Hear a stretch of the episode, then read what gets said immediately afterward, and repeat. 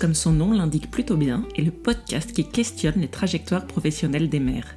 Ici, on parle de la réalité de nos parcours et on se questionne pour permettre à chacune de conjuguer à sa façon carrière et maternité. La femme qui nous livre son histoire aujourd'hui s'appelle Diane. Diane a pris le temps de m'envoyer un long mail pour me raconter son parcours. Et dans ce message, cette mère de trois garçons avait mis en gras trois phrases, trois erreurs qu'elle a identifiées au long de sa carrière. Erreur numéro 1, je n'ai pas osé dire non au poste que l'on me proposait. Erreur numéro 2, j'ai pensé que j'avais prouvé qu'on pouvait être maman et performante.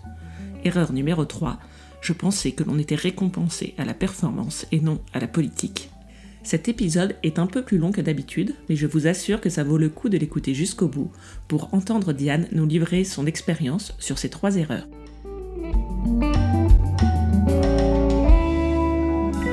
Bonjour Diane, bienvenue pour ce nouvel épisode du podcast Maman Boss. Est-ce que pour démarrer, tu peux te présenter, nous dire de qui tu es la maman et dans quoi tu bosses? Bonjour Marie, donc je m'appelle Diane et je suis la maman de trois garçons, Esteban qui a 11 ans, Maël 8 ans et Noé qui a 3 ans. Et je suis la fondatrice d'une plateforme en ligne qui s'appelle 1, 2, 3 Kids et qui a pour mission de fournir des outils aux parents d'enfants de 2 à 10 ans pour accompagner leur développement.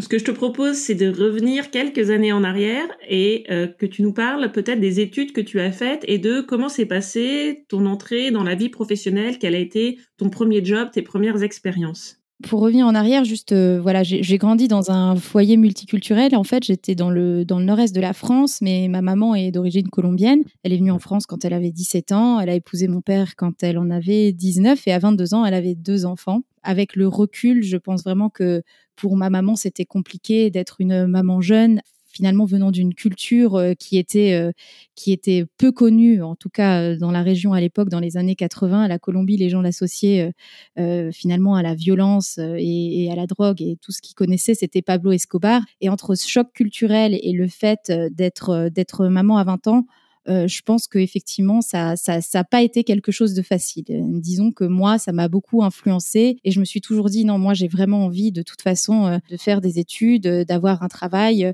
qui me permette d'être à égalité avec mon conjoint.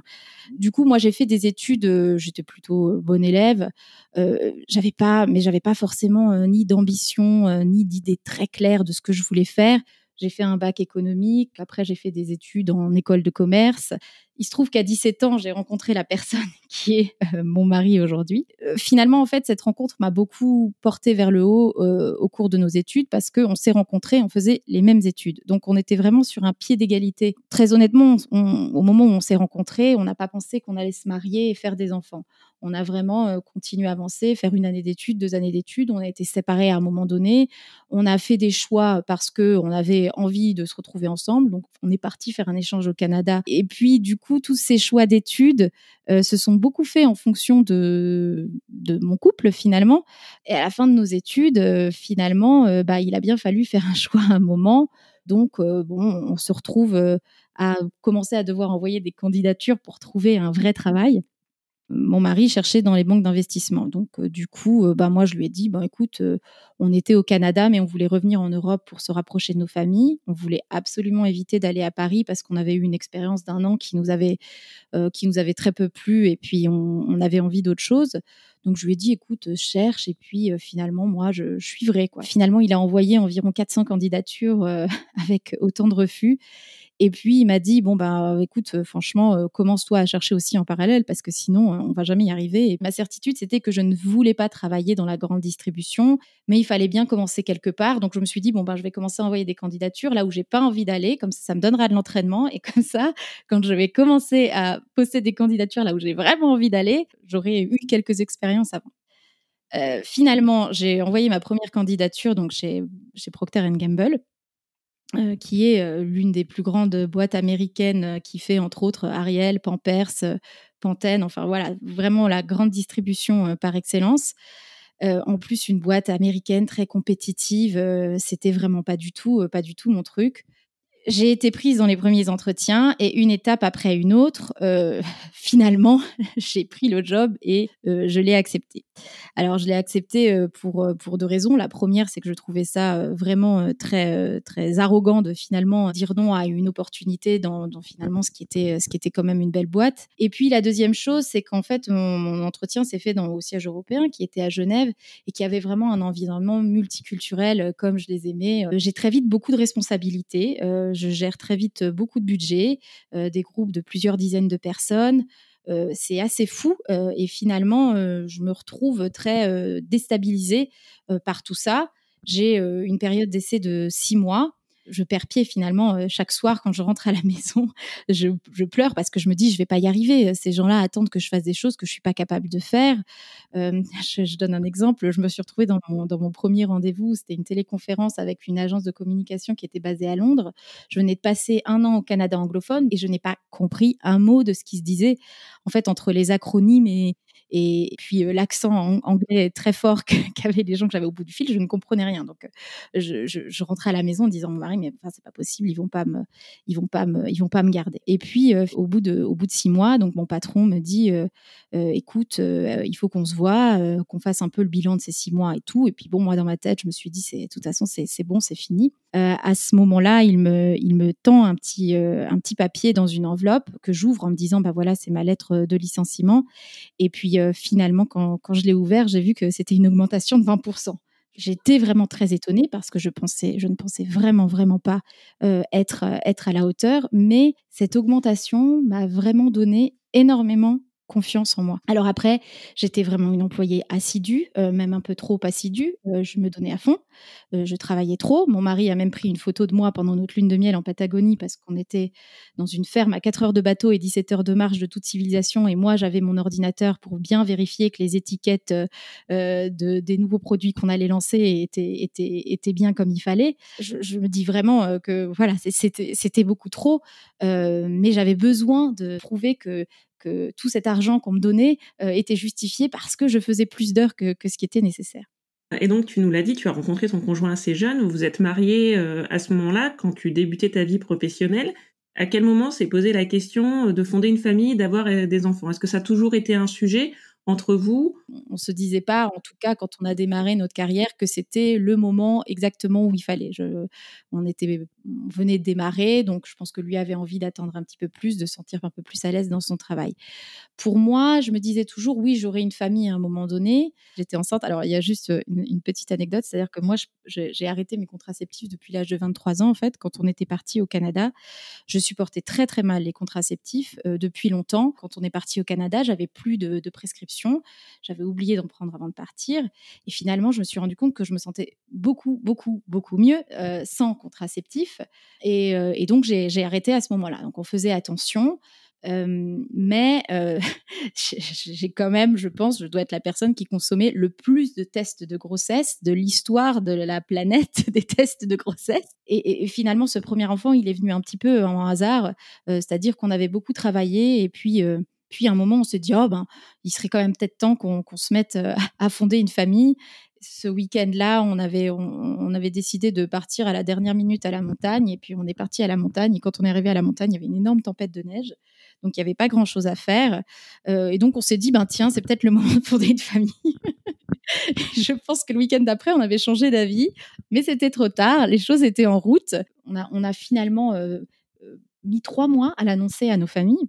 Mais au bout de ces trois mois, on s'est senti complètement à l'aise avec l'idée, complètement investi dans le fait qu'on allait devenir parents. Et puis, ben, les choses commençaient à devenir concrètes petit à petit. Mais moi, ça m'a donné une force énorme. J'étais vraiment quelqu'un qui n'avait pas beaucoup, j'avais pas beaucoup confiance en moi, même si, même si j'avais tendance à un peu avoir une grande gueule, comme on dit, au travail. J'étais pas forcément quelqu'un qui se sentait très féminine, très affirmée. J'avais l'air d'avoir 12 ans. Et là, tout d'un coup, je me découvrais une espèce de. voilà, j'étais, j'étais une vraie femme. J'étais en train de produire un être humain. Enfin, il aurait pu m'arriver n'importe quoi. Euh, je, je, me suis euh, sentie. Euh, enfin, voilà, rien ne pouvait m'atteindre à ce moment-là. Là, euh, quelque chose d'absolument incroyable. Et surtout, pour la première fois de ma vie, finalement, je me suis sentie légitime de centrer les choses autour de moi et de mes propres besoins ce qui ne m'était jamais arrivé avant. Alors, Cette grossesse-là, euh, elle de ton enfant, est-ce que toi, tu t'es euh, posé des questions par rapport à ton travail, à comment t'allais, euh, par exemple, gérer ton départ, ton retour de congé maternité, ou comment ça allait se passer ensuite, la gestion des horaires, enfin voilà, est-ce que cette dimension de travail, tu l'as prise en compte à l'arrivée de ce premier enfant? Quand je suis euh, revenue au, moment où il a fallu que je l'annonce à mon travail, euh, il y a eu deux choses. J'étais entourée de gens extrêmement bienveillants à ce moment-là, qui ont vraiment pris la nouvelle de mon côté, c'est-à-dire euh, vraiment en disant oh, c'est super, etc.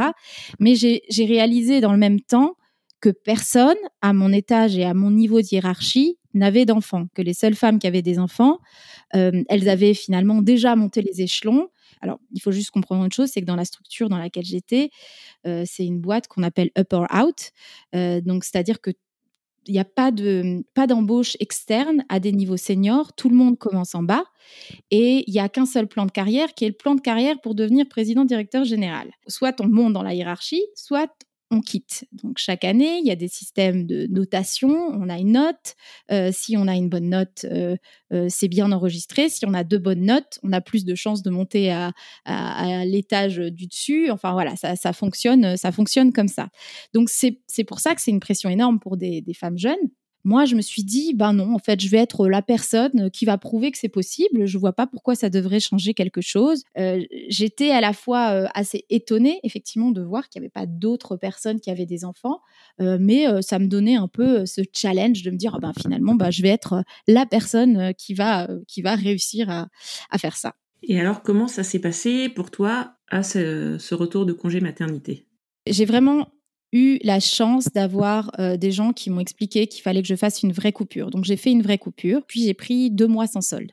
Donc j'ai vraiment vécu mes six mois de congé maternité pour mon premier enfant avec, enfin j'étais vraiment plongée dans la dans le moment avec lui. J'ai vraiment vécu carpe diem comme je pense jamais je n'ai vécu carpe diem dans ma vie. Donc c'était c'était à la fois très agréable, mais je me suis très vite ennuyée, je dois dire, euh, et j'avais quand même hâte de retourner au travail quand je suis retournée au travail, en fait, pendant les premiers, euh, premiers mois, euh, j'ai bénéficié finalement de l'effet positif des gens qui m'avaient euh, mis en avant et promu et mis en avant tout le travail que, que j'avais fait avant. Donc j'ai été en fait, j'ai eu une promotion dans les six mois qui ont suivi mon retour de congé maternité. Et à ce moment-là, en plus, j'ai plein d'autres jeunes filles qui sont venues me voir et qui m'ont dit oh, mais c'est super de voir que finalement on peut fonder une famille, avoir un enfant, être promu. donc moi je me suis dit ah ben voilà non, j'avais raison, c'est possible, on peut le faire. Et puis, ben, les équipes ont commencé à changer. Il a commencé, j'ai commencé à avoir euh, des personnes qui ne me connaissaient pas forcément euh, avant, qui, euh, qui sont devenus mes patrons, qui étaient dans mes équipes, etc. Et là, il y a eu un vrai changement assez progressif, en tout cas sur la perception que pouvaient avoir les gens de ma manière de travailler. je donne un exemple, c'est que c'est vrai que j'étais quelqu'un qui avait tendance à être assez provocatrice sur mes idées, à mettre mes idées en avant, mais tout en restant, j'aimais bien faire des blagues. Enfin, j'avais un profil un peu atypique dans une boîte qui était quand même relativement politiquement correcte. Mais finalement, les gens, quand j'avais pas d'enfant, percevaient ça comme c'est une personne passionnée et optimiste. donc, c'est très bien. J'ai donc cette même attitude quand je reviens de congé maternité. Je n'ai pas changé, je suis la même personne. Mais là, je reçois un feedback en me disant, écoute, euh, tu sais, des fois, quand euh, tu es un peu comme ça dans la provocation, ça fait un peu euh, réactionnaire. Et puis, et puis, on a l'impression que tu veux juste remettre les choses en cause et que ta manière de faire des blagues, c'est un peu ben, comme si tu t'en fichais. Alors, je me suis dit, mais Enfin, moi, j'ai pas tout à fait compris parce que finalement, moi, je n'ai pas changé mon comportement. J'étais la même personne avant. Et j'ai demandé à une personne avec qui j'avais travaillé avant, je lui ai dit, mais écoute, est-ce que est-ce que tu as, l'impression que, ben, je sais pas, j'ai effectivement changé de comportement Il me dit, mais non, tu n'as pas du tout changé de comportement. Il me dit, m'explique ce qui a changé. Avant, les gens pensaient que tu faisais tout ça pour pouvoir progresser dans la hiérarchie parce que tu avais envie de faire avancer ta carrière, etc. Et donc, considérer ça comme de la passion. Mais les gens considèrent maintenant que tu es juste là en attendant de faire un deuxième enfant. Alors là, j'ai eu un petit choc, j'ai dit pardon. Alors, il, a été très, très honnête. Il me dit malheureusement, tu n'y peux rien, c'est la perception qu'ont les autres gens. Et ça, tu vas pas pouvoir la changer. Donc, il va falloir que, tu travailles autour de ça et que tu ne penses pas que finalement, euh, être toi-même, euh, ça va être suffisant parce que maintenant, tu es toi-même, mais avant tout, tu es une maman. Euh, j'ai eu, un, j'ai eu un vrai choc quand j'ai entendu ça. Et j'ai beaucoup observé et je me suis rendu compte qu'en fait c'était euh, c'était effectivement euh, c'était effectivement le cas. Chaque fois que j'avais mal au ventre ou mal à la tête, les gens me demandaient t'es enceinte, t'es enceinte. Il y avait cette espèce de, de de crainte ou de peur ou c'était devenu quelque chose de, de très euh, négatif de se dire elle a un enfant et mon Dieu quelqu'un qui a un enfant on veut forcément un deuxième et ça va ça va enfin ça va poser des problèmes dans notre structure et dans notre manière de fonctionner il y a un modèle qui, s'appelle le, modèle paille du succès de carrière qui, explique les, facteurs qui vont aider à faire, euh, à faire une carrière. C'est la performance, évidemment, l'image, mais aussi l'exposition. Et quand on regarde les chiffres de ce que ça représente, la performance ne représente que 10%. Euh, l'image représente 30% et l'exposition, donc la capacité qu'on a à se mettre en avant, représente 60% de l'impact sur la carrière. Moi, j'avais toujours trouvé ce modèle ridicule et je me suis dit, ben non, la performance, c'est tout ce qui compte. J'ai pas besoin d'avoir de stratégie de carrière. Finalement, euh, moi, euh, je, suis au travail, je suis beaucoup plus efficace que les autres parce que je sais qu'à 5h30, il faut que je parte. J'ai vraiment gagné aux productivités en étant maman. Donc, j'ai juste besoin de prouver que je suis performante. Et là, je me suis rendu compte qu'en fait, pas du tout. Et que ce modèle, il est tout à fait vrai. J'avais plus de temps pour faire les petits jeux politiques, euh, pour aller dire, eh, vous savez, je suis en train de faire ça et c'est super et, j'ai des super résultats. Euh, et personne ne le faisait pour moi. Là, je me suis retrouvée avec ben, voilà, des gens qui percevaient que j'étais maman et que finalement, c'était devenu ma priorité, qui avaient décidé pour moi que c'était ma priorité. Alors évidemment que c'était ma priorité, mais ça ne veut pas dire que ça a impacté ma performance au travail. Au lieu de, me dire je vais faire face et euh, je vais leur montrer euh, euh, finalement que je peux garder ma personnalité et aller de l'avant, en fait, je me suis éteinte. C'est-à-dire que j'ai perdu mon côté passionné, etc. Parce qu'au moment où cette personne m'a dit mais les gens pensent que tu n'es là que en attendant d'avoir ton deuxième enfant, j'étais finalement enceinte de mon deuxième enfant à ce moment-là. Et je l'avais dit à personne.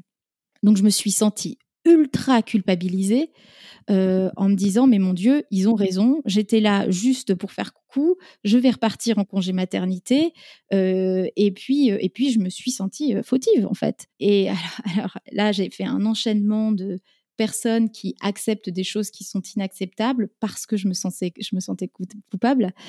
La première chose, c'est que mon poste a été, euh, enfin voilà, il y avait des restrictions de budget, mon poste a été éliminé. Très important finalement dans ces entreprises où tout est très compétitif parce qu'on est évalué sur le fait est-ce que au début de l'année on détermine voilà est-ce que les projets que j'ai sont suffisamment compétitifs pour me permettre d'être évalué euh, face à mes pairs et me permettre de me noter pour voir si j'ai fait mieux ou moins bien. Donc, mon poste n'étant pas suffisant, j'ai été replacée dans une autre équipe. Ce n'était pas du tout une équipe où j'avais envie d'aller. je me suis dit, je suis enceinte et je culpabiliserai moins de leur annoncer que je suis enceinte et que je pars dans six mois si euh, j'accepte ce job. Parce que ce n'est pas le job dont j'ai envie. j'ai dit oui. Euh, et je leur annonce que je suis enceinte trois semaines plus tard. Trois semaines après, l'équipe dans laquelle je suis est également démantelée. Donc là, c'est 16 personnes qui ont été chacune réassignées à des postes, sauf moi, euh, j'ai été réassignée à mon ancien poste, donc celui qui avait été considéré comme insuffisant. Donc autant dire qu'à ce moment-là, je m'étais tiré une énorme balle dans le pied euh, parce que parce que je savais clairement euh, que ben, j'étais plus j'étais plus compétitive parce qu'au départ mes projets de toute façon n'étaient pas suffisants par rapport à ceux des autres. J'ai encore dit oui, j'ai pas documenté, j'ai pas cherché à dire ben finalement euh, là euh, on est en train de me proposer des choses qui sont pas acceptables. Euh, et ben voilà je me suis dit je suis enceinte, je n'ai rien à dire, j'ai rien à exiger, je suis coupable entre guillemets. Donc voilà j'ai j'ai accepté tout ça. Par rapport à ta première expérience et à la façon dont ça s'était passé suite à ton premier retour de congé maternité, est-ce que tu as préparé ton départ ou ton retour de façon différente je, pensais que tout ce qui s'était passé avant, c'était de ma faute, euh, que j'avais pas réussi à assez bien prouver qu'on pouvait avoir une carrière et des enfants. Donc, je, pour ce deuxième enfant, je voulais continuer de prouver qu'on pouvait avoir une carrière et deux enfants. j'étais vraiment dans cette obsession, en me disant bon, on m'a pas donné un poste qui est suffisant, mais je vais quand même me donner à fond. Je vais leur montrer que que je peux m'impliquer jusqu'au bout, etc. Très, honnêtement, d'un point de vue logistique et organisation, moi, je, trouvais qu'on était vraiment très efficace avec mon mari. Je voyageais beaucoup à l'étranger, etc. Euh, et, d'un autre côté, euh, pourtant, j'étais disponible vraiment à 100% pour mon fils. Euh, j'avais vraiment l'impression de pouvoir lui offrir du temps de qualité tout en étant très investie dans mon travail. Donc le deuxième enfant, je me suis dit bon bah voilà, ça va être la même chose, c'est une question logistique, une question d'organisation, je vais me donner à fond jusqu'au bout. J'ai eu euh, des, entretiens avant de, partir. Alors celui-là était quand même assez surréaliste. Avant de partir en congé maternité, j'ai eu un entretien avec euh, la personne qui était qui était responsable finalement de me trouver un travail euh, après, qui m'a dit écoute, est-ce que tu as déjà parlé avec ton mari de ce qui allait se passer pendant ton retour de, congé maternité. Alors je lui ai dit mais qu'est-ce que mon mari a à voir là-dedans? Et il me dit mais euh, tu lui as déjà demandé si jamais euh, ben voilà lui il serait pas content de rentrer à la maison et de pouvoir mettre les pieds sur la table et d'avoir un plat chaud euh, et puis de ne pas se poser de questions. je me suis dit mais pourquoi on est en train d'avoir cette conversation alors qu'on est en train de parler de ma carrière? J'avais pas compris que c'était un petit peu un petit signe pour me dire que bon bah finalement euh, j'étais plus tout à fait au bon endroit et que le moment où moi j'avais fait un choix d'avoir une famille, eux avaient fait le choix de ce n'est pas la personne qui va progresser dans la hiérarchie. J'ai pas fait attention à ces signes-là. Et euh, le bébé était prévu euh, mi-juillet. je suis partie du travail, j'ai dit au revoir. Et le samedi matin, je me lève à 6 heures du matin, j'ai perdu les os. Ma première pensée a été mince je n'ai pas du tout préparé mon départ. Lundi, je ne vais pas pouvoir retourner au travail. Je ne me suis pas dit, euh, cet enfant est prématuré, il va y avoir peut-être des problèmes. Non, non, non. Je me suis dit, mon Dieu, je n'ai prévenu personne au travail. C'est quand même terrible. Euh, et puis après, les choses se sont enchaînées très vite. Ils m'ont dit, on va vous déclencher, pas pour pouvoir déclencher les contractions. Et en fait, au moment où je suis rentrée dans la salle d'accouchement, j'ai même pas eu euh, une goutte d'ocytocine. j'ai dit, là, il faut que je pousse. Et en fait, le bébé est sorti en 15 minutes. Et la raison pour laquelle euh, ben, c'était, euh, c'était, c'est un élément important de l'anecdote, euh, c'est parce que malheureusement, cette sortie rapide plus la prématurité fait qu'il y a eu des complications derrière. Euh, j'étais dans une clinique privée et puis euh, ils n'avaient pas, pas le matériel finalement pour pouvoir, euh, pour pouvoir s'occuper de lui. Et puis il devait, il devait être sous surveillance 24 heures sur 24. Et là, moi à ce moment-là, ça faisait moins de 24 heures que j'ai accouché, donc ils m'ont dit, bah non, en fait, vous pouvez pas aller avec parce qu'on n'a pas d'autorisation de votre gynéco de vous faire sortir, quoi. Donc ça a été terrible de voir tout d'un coup cet enfant là qui partait sans moi. ça faisait même pas 12 heures qu'on était ensemble. C'était pas dramatique ça s'appelle un pneumothorax. En fait, il avait de l'air qui était passé dans le thorax. Et, euh, donc, au bout, de, au bout de 24 heures, j'ai effectivement, euh, j'ai effectivement pu aller le voir. Mais en tout cas, ça m'a fait me dire, voilà, maintenant, là, pendant les six prochains mois, je m'en fiche de prouver quoi que ce soit en termes de carrière et de parentalité et de quoi que ce soit. le focus, c'est vraiment d'essayer de, de, ben, de reprendre des forces déjà j'ai encore eu l'occasion de pouvoir prendre un petit peu de, de congé sans solde. ça a été un investissement à chaque fois, mais c'était un investissement qu'on disait qui était nécessaire et utile et qu'on avait envie de faire, donc, donc on l'a fait. Comment tu as envisagé ou géré cette reprise-là? Je voulais vraiment trouver un poste euh, dans lequel ben voilà, je pouvais mettre toute ma passion et mon envie, donner mon énergie au travail, me donner de l'énergie pour rentrer à la maison. À partir du moment où je me sentais bien dans ce que je faisais, je rentrais à la maison le soir, j'avais l'énergie aussi d'être disponible pour mes enfants. Donc pour moi, les deux allaient vraiment de pair. Euh, simplement, quand j'ai commencé à demander s'il y avait des postes, on m'a expliqué que non, que ce serait compliqué, etc., etc. J'ai fait confiance au système. Je me suis dit bon, mon congé maternité finit dans trois semaines. D'ici trois semaines, j'espère quand même que, euh, bah voilà, on aura trouvé quelque chose. en fait, la veille de mon retour de congé maternité, donc j'avais moi euh, la nounou, toute mon organisation qui était en route, on va dire donc des frais. On m'a appelé et on m'a dit peut-être que tu devrais prendre un mois de congé sans solde en plus. Et là, j'ai dit, ben oui, évidemment, parce que je ne savais pas quoi répondre d'autre. Et puis, et puis, on a ajouté derrière, en plus, si tu fais ça, ça va montrer que tu as vraiment une bonne volonté. Et, et j'ai donc accepté. J'ai appris par la suite, en fait, que la personne qui était censée me trouver un job était finalement en train de faire ma contre-pub. Il avait, il avait euh, expliqué aux gens que j'étais, euh, les mots utilisés ont été un poison pour l'organisation. Et euh, bah donc, ça, ça, me fermait toutes les portes. Et moi, j'étais pas là pour me défendre puisque j'étais pas présente physiquement je me suis dit bon, bah, je vais essayer d'activer mon propre réseau. Moi, je me suis retrouvée, bah, voilà, à devoir aller négocier avec des gens et leur dire, ben voilà, euh, euh, je sais que c'était pas forcément prévu, mais est-ce qu'éventuellement vous avez une place pour moi? Je trouve quelqu'un mais euh, d'adorable euh, qui me qui me dit écoute euh, j'ai pas tout à fait les possibilités de te prendre mais je vais te prendre quand même et je vais négocier pour pouvoir pour pouvoir prendre ton salaire à charge et le partager avec ton ancienne équipe parce que finalement ce qu'ils ont fait c'est pas conforme à la loi donc on fait ça et quand je suis revenue, enfin voilà, ce, ce poste c'était clairement une voie de garage.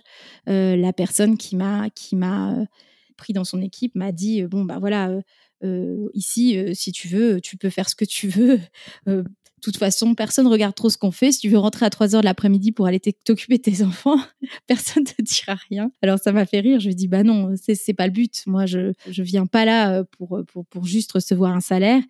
comme je le disais, à un moment donné, effectivement, le fait qu'on me paye un salaire m'avait boosté et donné une confiance en moi. Là aujourd'hui, moi, j'avais besoin de mon travail pour pouvoir trouver de l'énergie, pour pouvoir contribuer euh, à quelque chose, pour pouvoir construire quelque chose. J'avais pas du tout envie euh, de juste euh, juste être là et faire de la figuration. Il m'a posé cette question, il m'a dit OK, bon bah dis-moi n'importe quel job dans la boîte sur les 3000 3000 jobs qui existent, qu'est-ce que tu veux faire? Et moi, je vais essayer de faire en sorte que, que tu trouves ce job.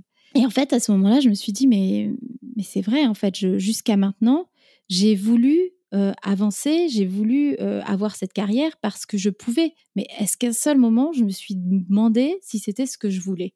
En fait, je m'étais jamais posé la question de savoir si c'était ce que je voulais. Bah, donc là, évidemment, on en a discuté avec mon mari, j'en ai discuté effectivement avec cette personne qui m'a dit, écoute, moi, je vais faire en sorte que tu puisses partir dans de bonnes conditions. À ce moment-là, c'était quoi ton projet professionnel? Tu as pris le temps de rester avec tes enfants ou tu t'es tout de suite relancé dans une recherche d'emploi? Comment tu as géré cette, euh, cette période d'inactivité? Pour moi, ce qui était important, c'était vraiment de trouver ce que je voulais. Et puis, je m'étais dit, ben voilà, je vais pouvoir faire ça, effectivement, profitant de mes enfants. Avec le recul, euh, j'ai essayé d'y réfléchir et je, me suis rendu compte qu'en fait, euh, j'ai pas souvenir d'avoir beaucoup beaucoup profité de, mes enfants. Et la raison pour laquelle ça n'était pas agréable, euh, c'est parce que moi, je me sentais une pression énorme, en fait. Je me sentais cette pression, il faut absolument que je trouve ce que je veux. J'ai fait ce choix de d'être euh, une maman qui travaille à plein temps. Je, euh, je, donc, je dois, je, dois à mes enfants de trouver ce que je veux faire. Et ça n'est pas arrivé vite, parce que j'ai mis presque un an à retrouver, retrouver un travail, même plus qu'un an pour deux raisons.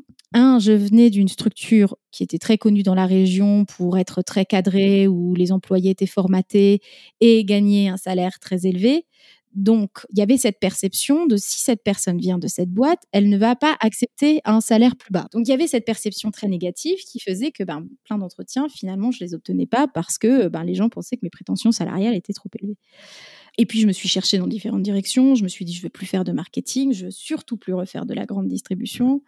Et bon, ça m'a mis du temps avant de comprendre que finalement, ce que je cherchais, c'était une cause, quelque chose qui avait du sens. J'ai passé quand même beaucoup de temps à vendre des lessives et des nettoyants, certes à gros budget, certes qui touchait beaucoup de gens dans le monde, mais ça restait pas une cause à laquelle j'étais j'étais énormément attachée. Et pourtant, Dieu sait que j'ai fait ce métier avec beaucoup de passion et j'y ai mis beaucoup mes tripes. Et euh, à un moment, j'ai fait la bonne rencontre. Euh, et là encore, ben, j'ai compris aussi que le facteur humain, finalement, c'était pas la boîte qui importait, c'était pas la structure de l'entreprise, c'était les gens. Il faut aller là où on a des affinités parce que parce que c'est ça qui nous développe en fait. C'est les relations humaines, c'est les gens qui ont envie de nous tirer vers le haut. Et donc moi, j'ai eu cette chance de rencontrer une personne euh, extrêmement optimiste, extrêmement je sais pas comment dire extrêmement humaine euh, qui m'a qui m'a qui m'a dit euh, au début quand je l'ai rencontré quelqu'un m'avait dit ben va rencontrer cette personne euh, il travaille dans la nutrition pour les patients atteints d'un cancer. Moi j'y connaissais rien du tout, ni à la nutrition, ni à l'oncologie. Euh, mais bon, j'avais envie de découvrir de différentes choses, donc euh, j'ai commencé à discuter avec lui. Au tout début de l'entretien, il me dit non, je sache que j'ai pas de poste, mais moi j'aime bien rencontrer des gens pour voir s'il y a des, opportunités, des opportunités. Et puis au bout de 45 minutes de discussion, il me dit écoute, j'ai pas de poste, mais on va essayer de trouver quelque chose. Et puis euh, il m'a trouvé un poste de remplacement de congé maternité et il m'a dit écoute, euh, sache que ici, bah, il y a plein de gens euh, qui sont sceptiques aux gens qui n'ont pas fait de doctorat en nutrition ou qui n'ont pas un diplôme de docteur ou, ou qui viennent pas de ce monde-là ou qui n'y connaissent rien en oncologie. Donc tu vas devoir faire tes preuves, mais moi je pense que tu en es capable. Donc je me suis donnée à fond. Et au bout des neuf mois, effectivement, ça s'est transformé. J'ai réussi plus ou moins à m'intégrer et ça s'est transformé. en un poste qui, est, qui était la mise en place de toute une, une, plateforme dédiée aux patients atteints d'un cancer. donc vraiment où j'avais toute la liberté de faire tout ce que je voulais, beaucoup de responsabilités. voilà, alors pour, pour, pour avoir ce poste, j'avais dû effectivement renoncer à, à presque 40% de mon salaire que j'avais avant. Je voyageais énormément, mais à ce moment-là, on avait compris avec mon mari aussi que la logistique était vraiment un élément important. Donc, on, a, on a vraiment réorganisé notre vie pour que je puisse avoir ce poste dans les meilleures conditions. C'est-à-dire qu'on habitait ni trop loin de l'aéroport et très près du travail, très près des écoles, très près des crèches. Et du coup, euh, du coup ça fonctionnait, euh, ça fonctionnait plutôt pas mal en tout cas. Et à quel moment est arrivée l'idée ou l'envie d'un troisième enfant Et est-ce que tu as appréhendé l'impact euh, que peut avoir ce troisième enfant sur ta vie professionnelle compte tenu de tes expériences avec tes deux premiers enfants? J'ai toujours tellement aimé être enceinte que c'était devenu un peu un peu une drogue. Donc j'avais un peu cette obsession de d'effectivement euh, euh j'aime cet état de, de grossesse. Maintenant euh, c'est vrai que euh, voilà mon, mon, mari voyait plus le côté le côté logistique qu'il perturbait plus la voiture, euh, la maison, euh, l'organisation. Enfin voilà. Il faut savoir aussi qu'en Suisse, les enfants coûtent cher. Euh, c'est vrai qu'en France, bah, on a des aides. quand on a plusieurs enfants, on a des congés maternité plus longs. C'est pas du tout le cas en Suisse finalement, on avait plus d'enfants, plus de coûts euh, et euh, on gagnait beaucoup moins d'argent que, que, 10 ans en arrière. Donc, on a, on a réduit euh, beaucoup notre, notre, notre mode de vie, on va dire, mais après, ça nous, ça nous posait pas de problème. Mais c'est vrai que rationnellement, si on posait les choses sur le papier, avoir un troisième enfant, ça n'avait pas de sens. Après, j'ai jamais repris de, de contraceptif après mes deux enfants. Donc, je continuais à faire mes petits tests de grossesse tous les mois, de la même manière que je le faisais avant mon premier enfant. Et il y a eu un jour où clairement, euh, ben, on, a eu un, accident, comme on appelle ça.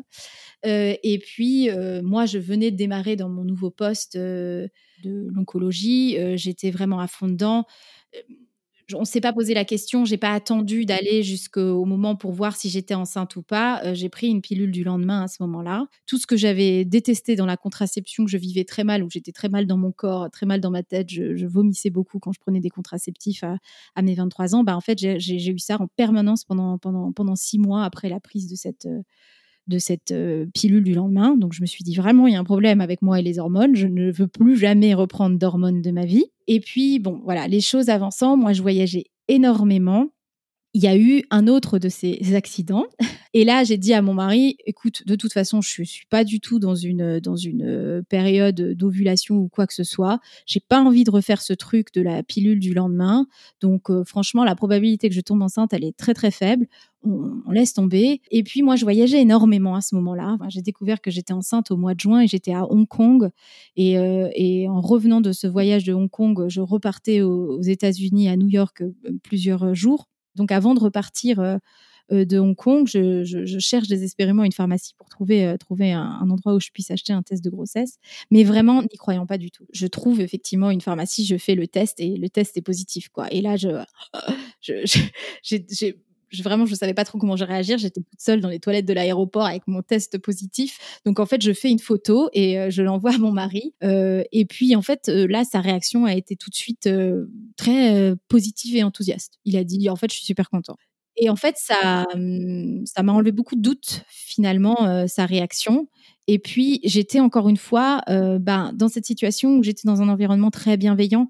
donc, je me suis dit, bah non, ça, ça va être possible il n'y a pas de souci. Euh, euh, enfin, toujours très, très optimiste et très dans, la, comment dire, dans l'optique, je suis en contrôle. Donc, tu n'appréhendais pas euh, du tout ce nouveau congé maternité parce que tu étais dans un poste et dans un environnement qui te plaisait bien. Et alors, du coup, ça s'est passé comment? Tu as pris également un congé de six mois comme pour tes deux premiers enfants ou pas? Alors en fait, ça s'est pas du tout passé comme ce que je pensais. Quand je l'ai annoncé à mes collègues autour de moi, il y en a un qui m'a dit Ah, ça fait combien de temps que tu as eu ton, ton CDD Ah, ça fait six mois. Bah oui, c'était le moment de tomber enceinte. Ah ouais, ok. Moi, j'avais pas perçu les choses comme ça, mais encore une fois, là, j'ai été prudente parce que je me suis dit Fais gaffe parce que tu penses que tu es en contrôle, mais n'oublie pas que la perception joue quand même un rôle important là-dedans. Alors je me sentais à chaque fois obligée de dire oui, je suis enceinte, mais c'est un accident. Mais non, mais n'importe quoi. Maintenant que j'y pense, je pense que j'ai répété cette phrase à chaque fois, mais, vraiment ridicule.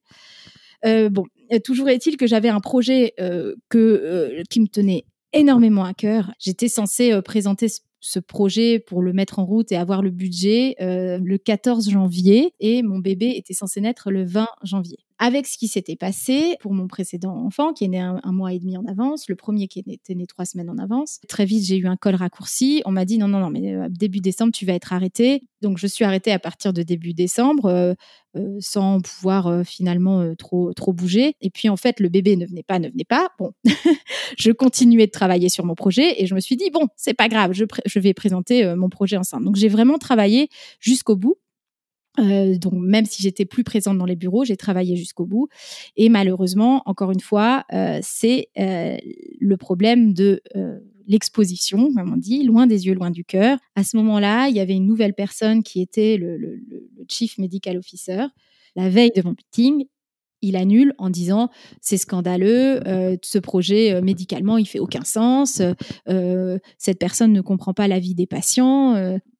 Je le redis avec la même émotion parce qu'il y avait une personne qui, un patient qui avait, qui nous avait aidé à créer euh, toute l'app. À la fin du projet, il avait dit écoutez, moi de toute façon, j'ai un cancer, euh, euh, je vais certainement, je vais certainement pas rester longtemps sur cette terre, mais ma femme vient d'être diagnostiquée et je suis heureuse, heureuse de savoir que ben elle, elle pourra profiter de services comme ça et de me dire que moi j'étais là, j'avais, j'avais toutes les cartes en main pour pouvoir aider et que la décision d'une personne qui n'en avait rien à faire a remis ça en cause ça m'a euh, ça m'a encore une fois ben voilà je me suis encore pris une claque de naïveté quoi de me dire mais comment est-ce que j'ai pu être aussi naïve de penser que finalement je pouvais avoir un impact euh, sur tout ça parce que parce que finalement c'est qu'une question de politique de de, visibilité de, de, de se mettre en avant et, et, et c'est ça qui compte quoi. Donc bon mon mari, en tout cas, lui, a quitté son travail parce que lui faisait encore euh, une heure, de, une heure de, trajet chaque jour et il s'est mis à son compte. Mais ça, ça a été, euh, ça a été en tout cas un, élément très important. Et puis surtout qu'il a senti à ce moment-là que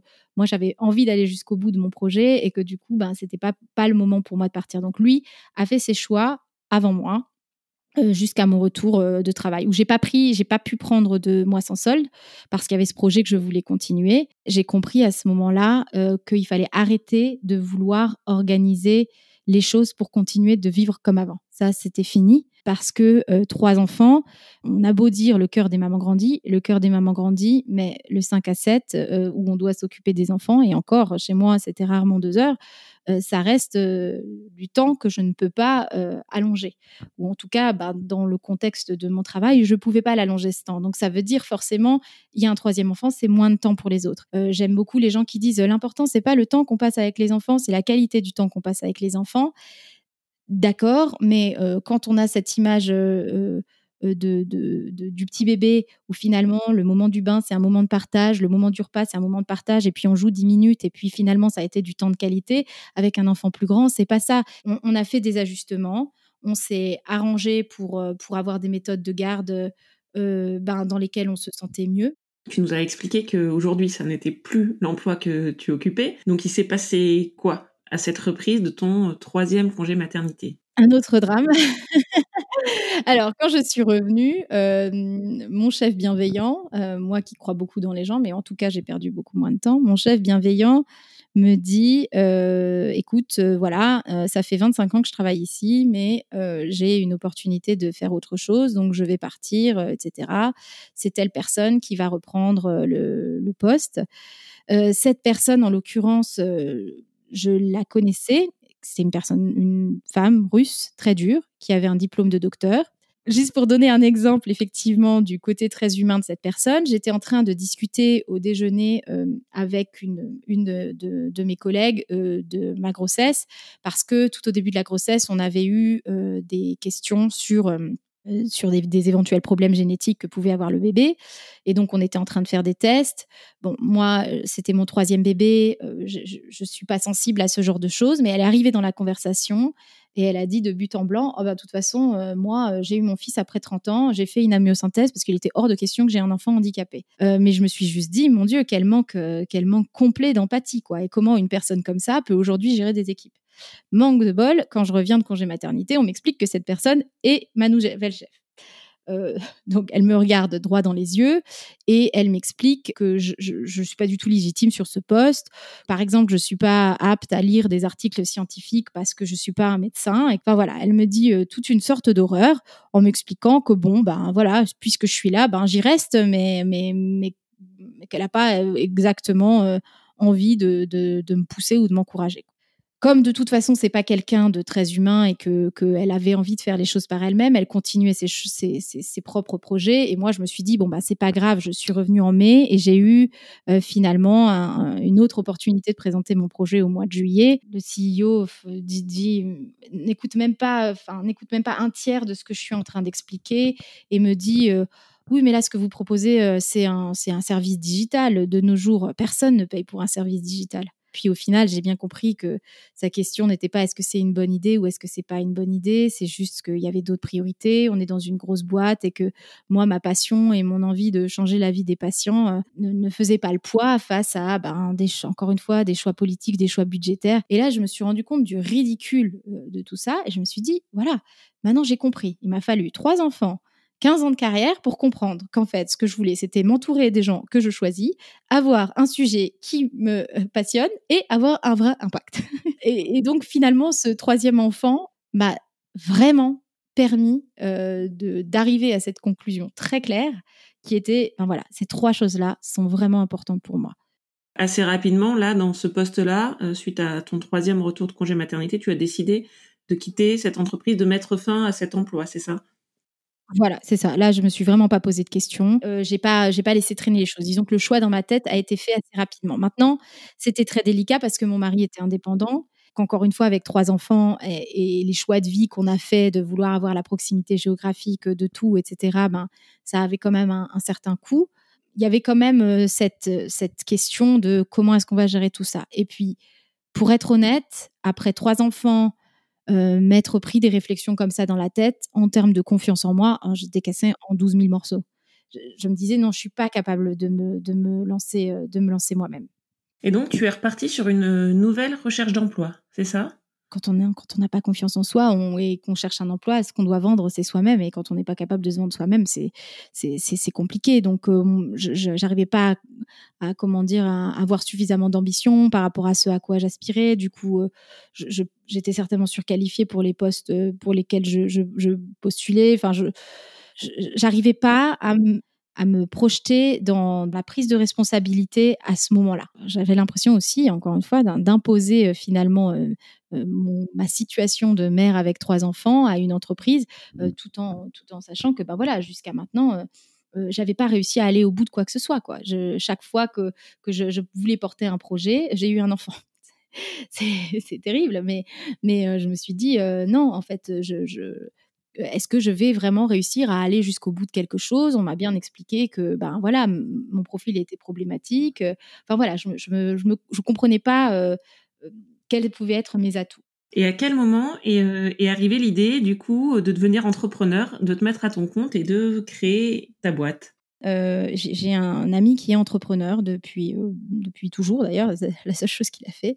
Et, euh, et puis qui a eu plusieurs boîtes et qui depuis longtemps voulait monter un projet dans l'éducation. Et puis moi, je ne me sentais pas du tout parce que déjà je me dis mais quelle quelle légitimité j'ai moi dans le dans l'univers de l'éducation? Parce que bah, c'est pas parce que j'ai trois enfants que je suis légitime à, parler d'éducation et puis et puis voilà ce statut finalement me faisait un petit peu peur mais je lui disais voilà moi après j'ai quand même besoin d'un minimum de revenus, même si euh, ben, je sais très bien que je ne vais pas aspirer à ce que, à ce que j'avais avant. Il faut quand même qu'on puisse au minimum payer notre loyer chaque mois. Donc, il me propose en fait un statut euh, quand même euh, assez, assez privilégié où j'ai un petit salaire et euh, d'un autre côté, euh, finalement, ben, j'ai la responsabilité du projet jusqu'à ce que le projet soit viable. Et finalement, ces conditions, moi, m'apaisent un petit peu. De toute façon, lui avait un autre associé que je connaissais pas, m'a dit, écoute, tu planches sur le sujet, tu réfléchis, tu nous présentes quelque chose, et puis de toute façon, on fait passer d'autres entretiens. Donc, en présentant le projet et en le construisant, je me suis dit, non, mais j'ai envie de le faire, et puis j'ai envie de le faire de manière, complètement, indépendante. Donc, j'ai eu ce en tout cas un tremplin de départ qui m'a permis bah, voilà, d'avoir accès à des ressources euh, déjà parce que finalement bah, je suis dans un, un startup studio où il y a des gens qui ont des compétences que moi je n'ai pas, à qui je peux aller demander des conseils. Et donc ça, ça m'a permis de me remettre en confiance Alors maintenant, on va vraiment dans une euh, direction euh, totalement différente où, euh, où, on va lever des fonds, la structure devient complètement indépendante, etc. Mais, mais là, je me sens beaucoup plus équipée et beaucoup plus armée pour le faire. Ce statut m'a apporté une flexibilité par rapport à mon mode de vie. encore une fois, mon travail là est à 500 mètres de là où je vis. Les écoles des enfants sont en face et à côté. Euh, S'il faut que je travaille de la maison parce que l'un ou l'autre est malade, je peux le faire et j'ai pas besoin de culpabiliser parce que c'est ma structure. Enfin, tout ça, c'est quand même, c'est quand même euh, c'est quand même important. Alors, je travaille pas moins, je travaille certainement plus, mais je, j'arrête de culpabiliser. Je sais euh, dans quoi je mets mon énergie et je sais pourquoi je mets cette énergie. Euh, ce que je te propose peut-être, c'est que de prendre une ou deux minutes pour nous parler du coup de ta plateforme, de ton entreprise et du projet qui t'anime aujourd'hui. 123kid.org. En fait, c'est une plateforme de contenu gratuit, 100% euh, gratuit, qui fonctionne par, euh, par système de newsletter, mais tous les contenus sont aussi disponibles sur le site, qui en fait aborde différents thèmes qu'on considère étant des thèmes à enjeu pour accompagner le développement des enfants et qui donne des outils vraiment aux parents pour pouvoir accompagner le développement de leurs enfants entre 2 et 10 ans. Euh, donc, il y a des idées d'activités, des infos, des astuces. Le but de cette plateforme, c'est vraiment de donner des outils aux parents euh, et, l'objectif étant de déculpabiliser aussi et non, pas, euh, et non pas de donner des leçons aux parents. Du coup, pour finir, moi, je te propose de passer à la phrase de conclusion. Si tu avais un message, un conseil ou peut-être une phrase marquante euh, de ton expérience que toi, tu aimerais transmettre à celles et ceux qui nous écoutent, ce serait quoi cette phrase? Alors, je dirais que ce serait vraiment d'essayer de, de, pas, de ne pas se laisser aveugler par ce qu'on peut faire et de réfléchir à ce qu'on veut faire. Et euh, je pense que c'est très compliqué quand on est jeune euh, de faire des choix euh, parce qu'on ne sait pas ce qu'on veut et qu'on est obligé de, de, tâtonner. mais en fait, je pense vraiment qu'effectivement, dans ce, dans ce tâtonnement, il ne faut pas, s'obséder dans des choses parce que finalement, on réussit, on se dit, ben voilà, non, je, je, je peux réussir dans cette direction et il faut vraiment se poser la question de se dire, est-ce que est-ce que c'est ça que je veux et se reposer cette question à chaque enfant. Je te remercie pour ces mots de conclusion. Je te souhaite évidemment plein de réussite et plein de succès euh, avec ton entreprise. Je remercie Diane d'avoir parlé avec autant d'honnêteté et de franchise de son parcours. J'espère que son cheminement pour comprendre ce dont elle avait envie, mais aussi l'impact de chacune de ses grossesses sur sa carrière, vous donnera des clés pour mieux comprendre ce qui se joue parfois au départ et au retour de nos congés maternité. J'ai aussi aimé l'entendre parler de ses choix logistiques et de l'équilibre qu'elle a co-construit avec son mari. Si cet épisode vous a plu, prenez 30 secondes pour m'envoyer un message vocal pour me dire pourquoi vous l'avez aimé. Je partage vos retours sur les réseaux sociaux et ici dans un prochain épisode. Aujourd'hui, c'est Laura qui donne son avis sur l'épisode 23 avec Gaëlle. Après avoir écouté l'épisode de Gaëlle, je trouve qu'on se sent d'une nouvelle force parce qu'elle a su traverser des épreuves que moi je n'ose même pas en fait euh, imaginer traverser. Elle s'en est sortie avec brio et je lui tire mon chapeau. Franchement, c'est euh, une belle leçon de vie et je trouve euh, que c'est une femme très inspirante, à mon sens. Si vous voulez être la prochaine auditrice à me faire un retour, n'attendez plus. Prenez votre téléphone et laissez-moi un message. Toutes les infos sont sur la page web de l'épisode. J'ai hâte de vous entendre. Je vous dis à très vite pour un nouvel épisode. Et d'ici là, maman bosse